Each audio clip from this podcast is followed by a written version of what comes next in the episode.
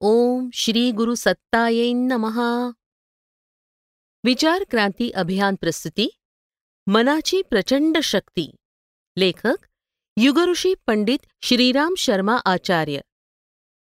प्रकरण चार मनाशी मैत्री करा। ज्ञानाचं काहीच स्वरूप नसतं ती मनाचीच एक शक्ती असते त्याचप्रमाणे मनाचं सुद्धा स्वतंत्र अस्तित्व नसतं इच्छा आणि विचार करण्याच्या शक्तीलाच मन असं म्हणतात. मनोनिग्रह किंवा मनावर नियंत्रण करण्याकरता मनाला सतत व्यस्त ठेवणं हा सर्वोत्तम उपाय आहे. एक चांगला विचार संपताच दुसरा चांगला विचार मनात आणत राहणं हे फार आवश्यक असतं. मनात नेहमी तात्कालिक सुख देणाऱ्या इच्छाच उत्पन्न होतात. बहुधा मनुष्य हा इंद्रिय सुखांच्या मागेच धावत असतो. जोपर्यंत मनुष्य लहान लहान इच्छांच्या पूर्ततेत गुंतलेला असतो तोपर्यंत त्याची शक्ती प्रकट होत नाही आणि त्याला त्याच्या जीवनाची उपयुक्तता सुद्धा कळत नाही. म्हणूनच आध्यात्मिक चिंतन करणं आवश्यक असतं. अशाच चिंतनाला वैराग्य असं सुद्धा म्हणतात. वैराग्यामध्ये लोकोत्तर जीवनाची कल्पना केली जाते आणि सत्यता पडताळण्याचा सुद्धा प्रयत्न केला जात असतो. मनुष्यानं स्वतःचा पारमार्थिक उद्देश साधावा याकरताच देवानं त्याला मन बुद्धी चित्त इत्यादी दिलेले आहेत. वैराग्य हा मनोनिग्रहाचा उपाय आहे असं भगवान कृष्णाने गीतेत म्हटलं आहे. अभ्यास वैराग्याभ्याम तन्निरोधा. म्हणजे वैराग्याभ्यासामुळे मनाचा निरोध होत असतो. हे सूत्र महर्षी पतंजलींनी योगशास्त्रामध्ये लिहिलं आहे. अभ्यासामुळे उच्छृंखल मन वशीभूत होत असतं. आपण आज बहिर्मुखी झालो आहोत जे दिसतं जे व्यक्त होतं त्याबद्दलच आपण विचार करत असतो. परंतु जगातील बराचसा भाग डोळ्यांना दिसत नसला तरी त्याला अस्तित्व मात्र असतं. हे शाश्वत सत्य आहे. मनुष्याला वैभव आणि इंद्रिय सुख देणाऱ्या अनेक वस्तू या जगात आढळतात. जन्म मृत्यूची भीती दूरस्थ प्रियजनांच्या आठवणी आजार रोगराई कलह भांडणं तक्रारी द्वेष भीती नैसर्गिक प्रकोप अडचणी इत्यादींमुळे मनुष्याच्या बाह्य जीवनात अडथळे निर्माण होत असतात. त्यामुळे मनुष्याला दुःख होणं हे स्वाभाविकच आहे.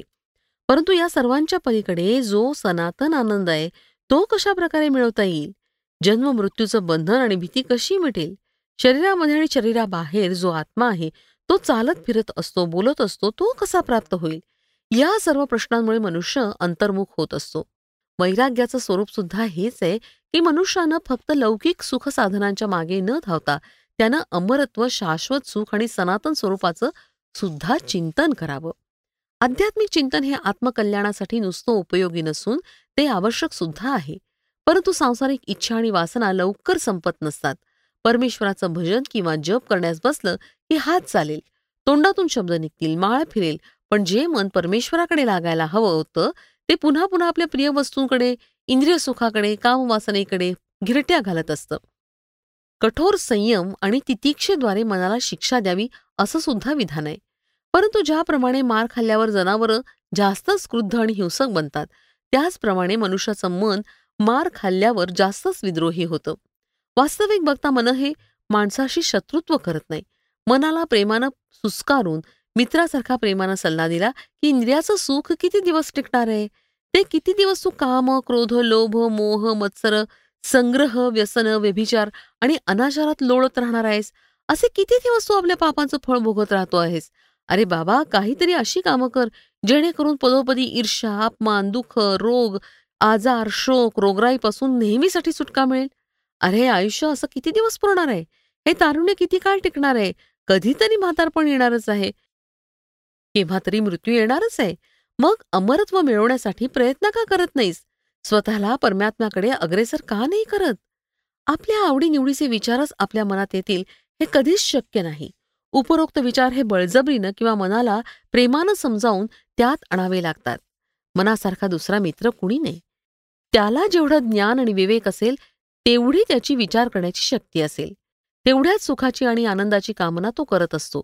आपलं ज्ञान वाढवून मनास उच्च आध्यात्मिक ध्येयाकडे नियोजित करण्यात आलं तर मनाला सुद्धा तेवढाच आनंद आणि सुख मिळेल आणि मन तिकडेच धाव घेईल. मनाच्या प्रेरणेमुळेच स्वामी विवेकानंद स्वामी रामतीर्थ आदिशंकराचार्य स्वामी दयानंद हे उत्कृष्ट जीवनाकडे वळले होते आणि त्यांनी उच्च लक्ष मिळवलं होतं. मनाची शक्ती वाढवून मनाला आपलं मित्र बनवलं तर अत्यंत कठीण काम सुद्धा सहज पूर्ण करता येऊ शकतं. मनातील दुर्गुण दूर करून त्याचे जागी सद्गुण भरण्यासाठी विवेकाचा वापर करणं आवश्यक असतं. विवेक विचार वैराग्य ही वस्तुतः एकाच कामाची साखळी आहे. विचार म्हणजे मनाला एकाच ठिकाणी थांबू न देणं आणि त्याला आळसापासून दूर ठेवणं होय. मन एका जागी थांबलं की भोगांची आणि कामवासनेची इच्छा मनात उत्पन्न होते. म्हणून मनात एकामागून एक विचार यायला हवा. मनात नेहमी चांगलेच विचार येतील हे कधीच शक्य नाही. पूर्वजन्मीचे संस्कार आणि या जन्मी आत्तापर्यंत ज्या ज्या वाईट सवयी लावून घेतल्या असतील त्या सर्व चांगल्या मार्गात अडथळे आणत असतात.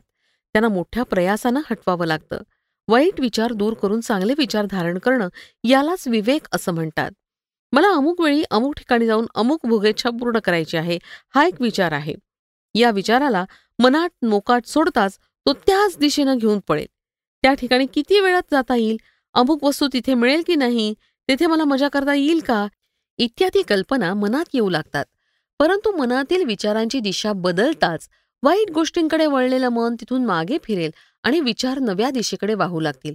मन म्हणेल नको कामवासनेच्या मार्गानं गेल्यास रोग उद्भवतील आरोग्य नष्ट होईल पैशाचं नुकसान होईल इतर आवश्यक कामं मागे पडतील त्यापेक्षा हीच वेळ आणि पैसा जर चांगला कार्यात लावला तर काही ना काही फायदाच होईल. या वेळात मी घराची साफसफाई करेन फाटलेले कपडे शिवून टाकेन बगीच्यातील तण काढून टाकेन कसला तरी उद्योग करीन. असं जेव्हा रचनात्मक आणि सकारात्मक विचार मनात येतात तेव्हा स्वतःलाच स्वतःचं आश्चर्य वाटत असतं. वास्तविक पाहता लोकांना स्वतःच्या शक्तीचं भानच नसतं. त्यांना जर स्वतःच्या शक्तीचं भान राहिलं असतं तर त्यांनी तिला रचनात्मक आणि सकारात्मक कार्यात खर्च केलं असतं आणि आर्थिक व्यावसायिक शैक्षणिक इत्यादी अनेक क्षेत्रात भरपूर यश मिळवलं असतं. तुमचं मन सुप्त स्थितीत पडलेलं आहे. त्याला जाग करा सावध करा आणि रचनात्मक विचार त्यात आणा. त्याला आळसात राहू देऊ नका. मग ते तुमच्या सर्व इच्छा पूर्ण करून दाखवेल. विचार आणि विवेकाला जर आत्म्याचं रहस्य जाणण्याचे कामी लावण्यात आलं तर वैराग्याची जाणीव होऊ लागते.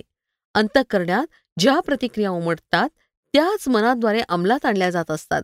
मनुष्यानं हे जाणून घ्यायला हवं की त्याचं मन त्याला जशी प्रेरणा देतं तसंच कार्य तो करत असतो.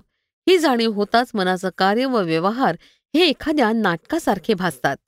मग त्याला तिसऱ्या सत्तेची अनुभूती होऊ लागते. मन हे एक माध्यम आहे असं कळताच आपण एक आत्मा आहोत आणि शरीर धारण करण्याचं कारण वेगळंच आहे ही जाणीव होऊ लागते. ही जाणीव फार महत्वाची आहे. तो आत्मा आपल्या शरीरात विद्यमान आहे म्हणून आपण जिवंत आहोत. तो गेला की आपलं शरीर मृतप्राय होतं. हा आत्मा दुसरं तिसरं काहीही नसून तो परमात्म्याचाच अंश असतो. विचार आणि विवेकाद्वारे आत्म्याची अनुभूती झाल्यावर सांसारिक इच्छा धारणा आणि तृष्णा मनातून दूर होऊ लागतात आणि मन हे तत्वचिंतनाच्या दिशेनं अग्रेसर होऊ लागतं. हा अभ्यास जेवढा प्रखर असेल तेवढीच मनात वैराग्य परलोक इत्यादींबाबत भावसंवेदना जागृत होते. ही भावसंवेदना पक्की झाल्यावर मन हे स्वीकार करू लागेल की परलोक हेच एकमेव सत्य आहे. आत्मा अमर आहे मग मनाशी मैत्री प्रस्थापित होईल आणि ते आपल्या नियंत्रणाबाहेर पळणार नाही.